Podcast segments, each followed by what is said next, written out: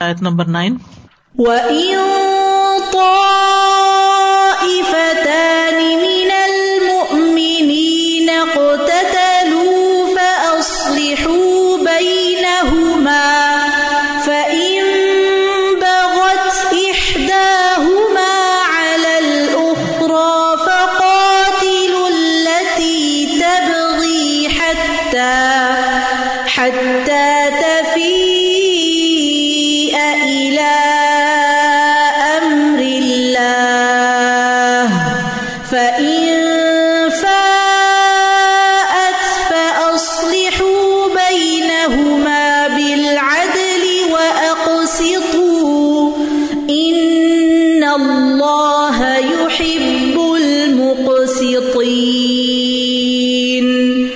اور اگر ایمان والوں کے دو گروہ آپس میں لڑ پڑے تو دونوں کے درمیان سلاح کرا دو۔ پھر اگر دونوں میں سے ایک دوسرے پر زیادتی کرے، تو اس گروہ سے لڑو جو زیادتی کرتا ہے۔ یہاں تک کہ وہ اللہ کے حکم کی طرف پلٹ آئے۔ پھر اگر وہ پلٹ آئے، تو دونوں کے درمیان انصاف کے ساتھ صلاح کرا دو۔ اور انصاف کرو، بے شک اللہ انصاف کرنے والوں سے محبت کرتا ہے۔ تو اس سے یہ پتا چلتا ہے کہ اس بات کی توقع کی جا سکتی ہے کہ مومنوں کے بیچ میں بھی لڑائی ہو جائے۔ کئی وجوہات ہوتی ہیں۔ اور اگر ایسا ہو جائے تو پھر کیا کرو؟ ان کو چھوڑ نہ دو لڑتے رہنے پہ، کہ لڑتے رہے اب یہ مومن گھر میں ہسبینڈ اینڈ وائف بھی ہو سکتے ہیں۔ یہ ساس بہو بھی ہو سکتی ہیں۔ یہ بہن بھائی بھی جائیداد کے مسئلے پر لڑ سکتے ہیں۔ یہ کوئی سیاسی پارٹیاں بھی ہو سکتی ہیں۔ گھر کی سطح سے لے کر اجتماعی سطح پر کہیں پر بھی یہ ہو سکتا ہے۔ دین کی خاطر کام کرنے والے بھی آپس میں کبھی ایک دوسرے سے ناراض ہو سکتے ہیں۔ تو چھوڑ نہ دو کہ ٹھیک ہے، ہمیں اس سے کیا لینا دینا۔ خود ہی نپٹے ایسا نہیں ہو سکتا۔ تو جو لوگ اس لڑائی کا حصہ نہ ہو یعنی تھرڈ پارٹی جو ہے، وہ پھر ان کے درمیان سلاح کرائے۔ اصلی ہو بہنا ہوما فم بغت اہدا ہوما الخرا پھر اگر ان دونوں میں سے ایک گروہ دوسرے پر زیادتی کرے اور صلاح کے بات کو قبول نہ کرے تو پھر تم اس کے خلاف لڑو یعنی اس کو دباؤ، حتیٰ کہ وہ لوٹ آئے الا امر اللہ اللہ کے حکم کی طرف یعنی قرآن و سنت کی طرف۔ فن فاط فصلی ہوں بین ہوما بال عدل اور اگر پلٹ آئے وہ بھی، تو پھر عدل کے ساتھ صلاح کراؤ۔ انصاف کی بات کرو، کیونکہ اللہ تعالیٰ کو انصاف پسند ہے۔ اس آیت کے شان نزول کے بارے میں آتا ہے۔ حضرت انس کہتے ہیں کہ نبی صلی اللہ علیہ وسلم سے عرض کیا گیا، اگر آپ رئیس المنافقین عبداللہ بن اوبئی کے پاس تشریف لے جائیں تو بہتر ہوگا۔ یعنی جا کے ان کو تبلیغ وغیرہ کریں کچھ۔ چنانچہ نبی صلی اللہ علیہ وسلم گدے پر سوار ہو کر اس کے پاس تشریف لے گئے۔ کچھ مسلمان بھی آپ کے ہمراہ روانہ ہوئے۔ جس راستے سے آپ جا رہے تھے وہ شور کلر والی زمین تھی۔ جب نبی صلی اللہ علیہ وسلم اس کے پاس تشریف لے گئے تو عبداللہ بن ابئی کہنے لگا، آپ مجھ سے دور رہیے۔ اللہ کی قسم، آپ کے گدے کی بو نے مجھے بہت ازیت پہنچائی ہے۔ ان میں سے ایک انصاری نے کہا، اللہ کی قسم، رسول اللہ کا گدا تجھ سے زیادہ خوشبودار ہے۔ عبداللہ بن ابئی کی قوم کا ایک شخص اس پہ غزب ناک ہوا۔ یہاں تک کہ دونوں نے ایک دوسرے کو برا بھلا کہنا شروع کر دیا۔ اس طرح ہر ایک کی طرف سے ان کے ساتھی مشتعل ہو گئے، دونوں طرف سے اوسر خزرج کے۔ ان کے درمیان چڑیوں، ہاتھوں، جوتوں سے مار کٹائی شروع ہو گئی۔ تو اس موقع پر یہ آیت نازل ہوئی کہ وہ ان طائفتانی من المومنی نقتل اسلح بین ہوما اہل ایمان کی دو جماعتیں آپس میں جگڑ پڑے تو ان کے درمیان سلح کراؤ۔ یاد رکھیے، اللہ سبحان و تعالیٰ ان کو کتال کے باوجود، لڑائی کے باوجود، یہاں کتال کے بجائے اقتال کا لفظ آیا رہا نا اقتلو ان کو مومن کہہ رہا ہے۔ تو اس سے یہ پتا چلتا ہے کہ گناہ کتنا بھی بڑا ہو، انسان ایمان سے خارج نہیں ہوتا، جیسا کہ خوارج کا خیال ہے۔ خوارج یہی کہتے تھے اور موتزل ابھی کہ اگر کوئی گناہ کبیرہ کرتا ہے تو پھر کیا ہے؟ وہ ایمان سے نکل گیا۔ ایک حدیث کے مطابق شیطان اس بات سے مایوس ہو چکا ہے کہ جزیرت العرب میں اس کی عبادت کی جائے۔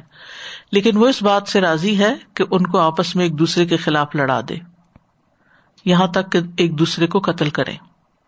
تو بہرحال جب باہم لڑائی ہو جائے واقع، تو پھر باقی مومنوں کا فرض ہے کہ وہ سلح کرائے وہ اصلی ہو بہنا ہوگا چاہے اس پر وقت لگے، چاہے اس پر مال لگے۔ اور پھر قرآن مجید میں آتا ہے وہ سلح خیر سلح بہتر ہے۔ لیکن طبیعتوں میں شہ ہوتا ہے، اس لیے صلاح پہ لوگ پھر مائل نہیں ہوتے۔ وہ احدرت الفس الشح۔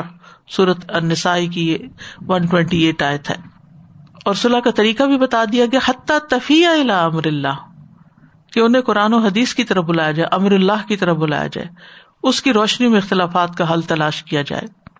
یعنی جو حد اللہ اور اس کے رسول نے مقرر کی ہے، اس کے مطابق کام کیا جائے۔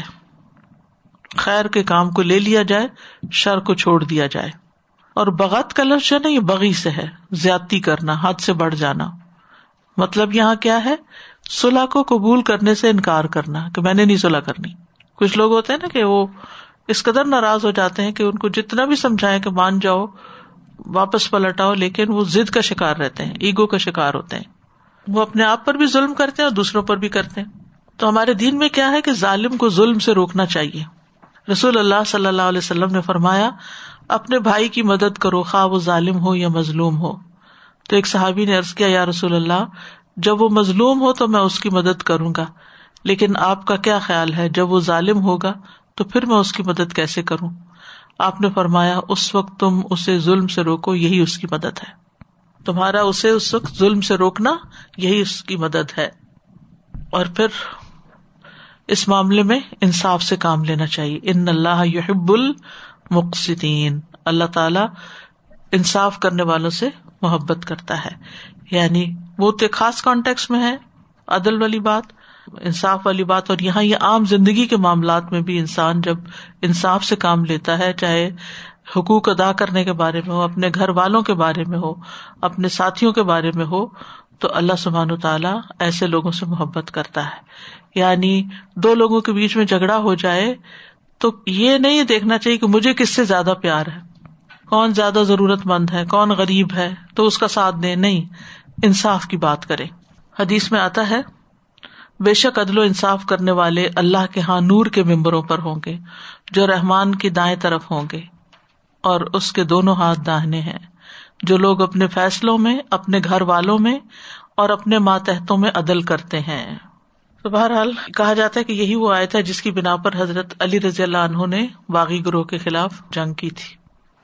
سازا جی تھوڑا سا اگر آپ اس پہ روشنی ڈالیں کہ آیت کی ابتدا میں جہاں پہلے بات آئی ہے کہ دونوں کا آپس میں لڑ پڑے تو فا اسلح بئی نہ اور آگے جہاں آئی ہے کہ فا ان فا جب پلٹ آئے تو پھر فا اسلح بئی نہ بل عدل دیکھیے پہلی یہ پہلی کوشش ہے ٹھیک ہے؟ ٹھیک۔ اس کے بعد کیا ہے؟ ایک فریق تو مان گیا ف ان بغت اہدا ہما القرا دوسرا نہیں مانا۔ ٹھیک۔ تو پھر کیا کرو تم؟ کس کے ساتھ مل جاؤ گے؟ جو مان جائے۔ جو مانتا ہے۔ اور پھر اس کے خلاف تم لڑو گے۔ حتیٰ تفیع امر اللہ۔ یہاں تک کہ یہ جو دوسرا گروہ ہے یہ بھی اللہ کے حکم کی طرف لوٹ آئے۔ اس وقت تک تم اس کے ساتھ یعنی جنگ کرو گے۔ ٹھیک ہے؟ اچھا۔ کیونکہ ہوتا ایسے نا کہ اگر کسی کے درمیان کوئی ایسا معاملہ ہو گیا کسی بھی کانٹیکسٹ میں تو ایک بندہ جو مان جاتا ہے جلدی اور دوسرا نہیں مان رہا ہوتا تو آٹومیٹکلی آپ کے دل میں کیا ہوتا ہے؟ جو نہیں مان رہا جو بغت والی صرف ہے تو آپ کی ایک ڈس انکلینیشن اس کے لیے ہو جاتی ہے۔ چاہے وہی بات کہ اگر ان پرنسپل کوئی چیز ٹھیک ہے یا نہیں ہے رائٹ تو میں اس لحاظ سے سوچ رہی ہوں کہ پھر یہاں پہ اس لیے عدل اور قسط کی بات زیادہ آئی پہلی ہی بات کو دوبارہ کہا گیا ہے کہ چھوڑ نہیں دو پھر بھی صلاح کراؤ لیکن انصاف کو محلوز رکھنا۔ کہ اب اس نے مانا نہیں تھا نا تو اب اس کے ساتھ یہ کرتے ہیں۔ تاکیدی بات۔ ہے۔ جی ہاں اس میں یہ ہے کہ جیسے ہسبینڈ وائف کا بھی جھگڑا ہوتا ہے شروع میں جذباتی ہوتے ہیں غصے ہوتے ہیں لیکن پھر آہستہ آہستہ ٹھنڈے دماغ سے سوچتے ہیں پھر کچھ سمجھ آتی ہے۔ ایک کوشش میں نئی بات بنی دوسری کوشش دوسری نہیں تو تیسری۔ اور مختلف لوگوں نے کوشش کی تو کہیں نہ کہیں معاملہ حل ہو ہی جاتا ہے۔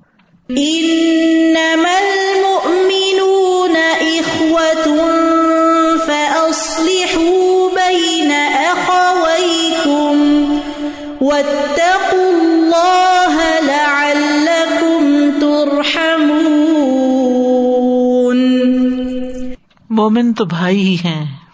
بس اپنے دونوں بھائیوں کے درمیان صلاح کراؤ اور اللہ سے ڈرو تاکہ تم پر رحم کیا جائے۔ یعنی اللہ کی رحمت چاہتے ہو تو پھر کیا ہے؟ اللہ سے ڈرو۔ تیسری دفعہ صلاح کرانے کی بات آئی ہے۔ اصلی ہوں بئی نا بئی کو یعنی لڑائی کسی قیمت پر برداشت نہیں کی جائے گی۔ اختلاف اور جھگڑا چاہے خاندان میں ہو، چاہے ملک شہر میں ہو، ایک دوسرے کے ساتھ اچھا ہی رہو۔ اور یہاں پر یہ جو کہا گیا ان نمل مومن اخوا دوبارہ اس بات کو۔ وہاں بھی تھا نا، مومن لگ پڑے۔ یہاں پر کہ مومن تو آپس میں بھائی بھائی ہیں۔ یہ مومنوں کے درمیان ایک عالمگیر بردرہڈ قائم کرتی ہے یہ آیت۔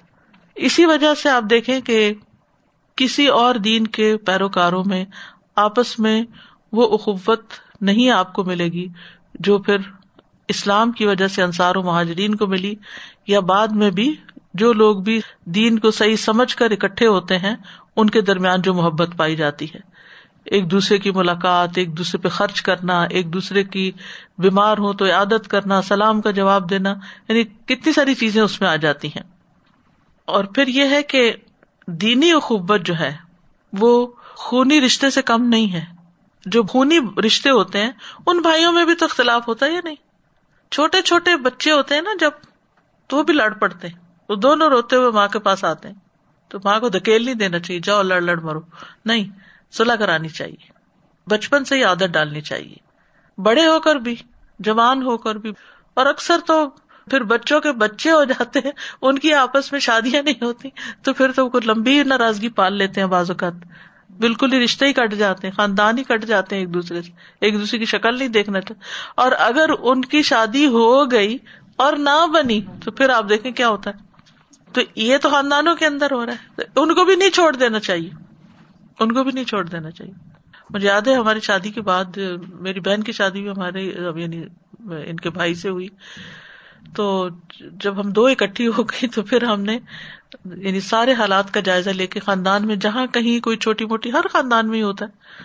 تو پھر ہم نے یہ مشن بنا لیا کہ ہم نے سب کے تعلقات ٹھیک کروانے۔ اور الحمد للہ ہوئے۔ اور وہ بھی اسی شادیوں کی ناراضگی، اس کی یہاں نہیں ہوئی، اس نے وہاں رشتہ نہیں دیا۔ اس کا ہوا تو وہ ٹھیک نہیں ہوا۔ جیسے چھوٹی چھوٹی باتیں بہت بڑی بن جاتی ہیں۔ کیونکہ یہ جو صلاح کرانا جو ہے، یہ نماز، روزے اور دیگر فرائض سے بھی افضل کام ہے۔ اور اللہ سبحان و تعالیٰ اجر عظیم کا وعدہ کیا گیا ہے۔ صورت النساء میں آتا ہے، لا خیر فی کثیر من نجواہم الا من امر بصدقۃ او معروف او اصلاح بین الناس ومن يفعل ذلك ابتغاء مرضات الله فسوف نؤتيه اجرا عظیما۔ کتنی بڑی بشارت ہے یہ۔ ان کی بہت سی سرگوشیوں میں کوئی بھلائی نہیں۔ سوائے اس کا جو صدقہ کرنے یا نیکی کرنے یا لوگوں کے درمیان اصلاح کرنے کا حکم دے اور جو کوئی اللہ کی رضامندی چاہنے کے لیے ایسا کرے گا تو ہم ضرور اسے اجر عظیم سے نوازیں گے۔ اجر عظیم سے نوازیں گے۔ اور حدیث میں آتا ہے، کیا میں تمہیں نماز، روزہ اور زکوٰۃ سے افضل درجے کا عمل نہ بتاؤں؟ صحابہ نے ارض کیا، کیوں نہیں؟ آپ نے فرمایا، آپس میں صلاح کرانا۔ جبکہ لوگوں میں پھوٹ اور فساد ڈالنا دین کو مونڈ دینے والی چیز ہے۔ آپس کی ناراضگیاں دین کا نقصان کر دیتی ہیں۔ آپ نے یہ بھی فرمایا، آپس میں صلاح کرانا افضل صدقہ ہے۔ ایک اور روایت میں آتا ہے، کیا میں تمہیں ایسے صدقے کے بارے میں نہ بتاؤں جن کے مصرف کو اللہ تعالیٰ بہت پسند کرتے ہیں؟ تم لوگوں کے درمیان صلاح کروایا کرو۔ یہ ایسا صدقہ ہے کہ اللہ اس کے مصرف کو پسند کرتے یعنی ایسا کرنا۔ ایک اور روایت میں آتا ہے، نبی صلی اللہ علیہ وسلم نے ابو ایوب سے کہا، کیا میں تمہیں ایک تجارت کے بارے میں نہ بتاؤں؟ انہوں نے کہا، کیوں نہیں؟ آپ نے فرمایا، جب لوگوں میں جھگڑا فساد ہو تو صلاح کرا دو، اور جب وہ آپس میں ایک دوسرے سے دور ہو جائے تو انہیں قریب کرو۔ لیکن افسوس کے ساتھ یہ کہنا پڑتا ہے کہ بہت سے گھرانوں میں خود خواتین کے اندر ڈیوائڈ اینڈ رول کی پالیسی پر عمل ہوتا ہے۔ دو بہو ہیں نا، تو ایک کے ساتھ دوستی کر لی اور دوسرے کے خلاف محاذرائی کر لی۔ اسی طرح کچھ لوگ ہوتے ہیں بہن بھائیوں میں سے کچھ کو اپنے ساتھ میں لا لیا اور دوسرے کے خلاف ہو گئے۔ یہ چیز جو ہے، یہ سخت ناپسندیدہ ہے۔ جو دور ہو جائے انہیں قریب کرو مل جل کے رہو۔ کوئی ضروری ہوتا ہے کہ اس بات کو بہت بڑا بنا کے بتایا جائے کہ میری اس سے بہت بنتی ہم تو شیر و شکر ہے ہم تو ایک دوسرے کے بغیر رہ ہی نہیں سکتے اور باقی منہ دیکھ رہے ہیں۔ بھائی، سب کے ساتھ ہی بنا کے رکھو۔ اس میں کیا خیر ہے کہ آپ ایک شخص کے ساتھ بہت اچھے اور باقی سب کو آپ نے کاٹ کے رکھا ہوا ہے؟ تو سب کے درمیان اتفاق ہونا چاہیے۔ رسول اللہ صلی اللہ علیہ وسلم نے یہ بھی فرمایا، مسلمانوں کے درمیان صلاح کروانا جائز ہے، سوائے اس صلاح کے جس میں حرام کو حلال یا حلال کو حرام کہا گیا ہو۔ تو اس میں آپ موافقت نہیں کسی سے کر سکتے، حرام حرام ہی حلال حلال ہی تو ان نمل مومن اخوا مومن تو آپس میں بھائی بھائی ہیں۔ آپس میں ایک دوسرے کے جیسے حقیقی بھائی ہوتے ہیں، ایسے ہی ہیں، جن میں محبت بھی ہوتی ہے، تعاون بھی ہوتا ہے، اور کبھی کبھی ناراضگیاں بھی ہو جاتی ہیں۔ اور اگر یہ ناراضگیاں ہو جائیں، تو پھر کیا کرو؟ اصلی ہو بینا اخوئی کم دو بھائیوں کے بیچ میں صلاح کرا دیا کرو۔ اخوین تھا۔ وطق اللہ اور اللہ کا تقوی اختیار کرو۔ لا اللہ کم ترحمون۔ کیونکہ تقوا سے ہی انسان صلاح کے قریب آتا ہے، اور صلاح کرواتا اچھا یاد رکھے صلاح کرانا کوئی آسان کام نہیں ہوتا۔ اصل میں دونوں کو ایک دوسرے کی اچھی باتیں بتانی پڑتی ہیں۔ یعنی یہ مین کی ہے کی پوائنٹ ہے۔ دونوں طرف ملے پہلے تو یہ کہ ملنے کی اجازت لینا بھی ایک مشکل کام ہوتا ہے نا۔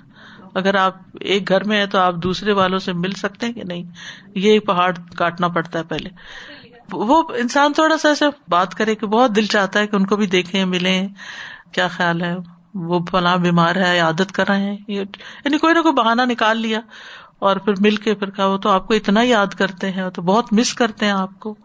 تو پھر کوئی کھانا رکھ لیا، پھر سب کو کھانے پہ بلا لیا، پھر یعنی اسٹیپ بائی اسٹیپ تھوڑا تھوڑا ہنس حال سچویشنل ہوتا ہے انسان دیکھتا لیکن یہ کہ ہے ضروری، یہ ایمان کا تقاضا ہے۔ ان نمل اخباف اصلی ہو بئی نہ اور پھر یہ ہوتا ہے کہ جیسے کوئی شادی آئی، اس میں انویٹیشن دے دیا تو وہ آنے کو تیار نہیں ہوتے۔ ان کو کسی طرح پکڑ کے لے آ کے ایک دوسرا سامنے سامنے کرا دیا۔ یہ جو ملنے کو تیار نہیں ہوتے تو پھر تو مسئلہ حل ہی نہیں ہوتا۔ کمیونیکیشن نہیں ختم ہونی چاہیے۔ ناراضگی میں بھی انسان کو اپنا نقطۂ نظر بتانا چاہیے۔ ایک بچی بےچاری بہت پریشان، اس نے ریسنٹلی مجھے کال کی تو کہتی ہے کہ پہلے تو میرا کہیں رشتہ نہیں ہو رہا تھا تو پھر کوئی پرپوزل آیا تو میں نے کہا کہ یہ میرے لیے ٹھیک ہے یا نہیں۔ تو میں نے کسی مولانا سے شاید کہا کہ مجھے استخارا کر دیں اور وہ عامل بھی تھے۔ تو اس کے بعد تو ہماری اتنی لڑائیاں شروع ہو گئی اس خاندان کے ساتھ، اس لڑکے کے ساتھ۔ تو پتا چلا کہ وہ جن سے یہ استخارا کرانے گئی تھی وہ خود انٹرسٹیڈ ہو گئے انہوں نے۔ انہوں نے کوئی ایسا عمل کیا کہ وہ رشتہ تھا، وہ بھی ختم ہو گیا۔ یعنی اس قسم کے بازوقت حادثات لوگوں کے ساتھ ہوتے ہیں۔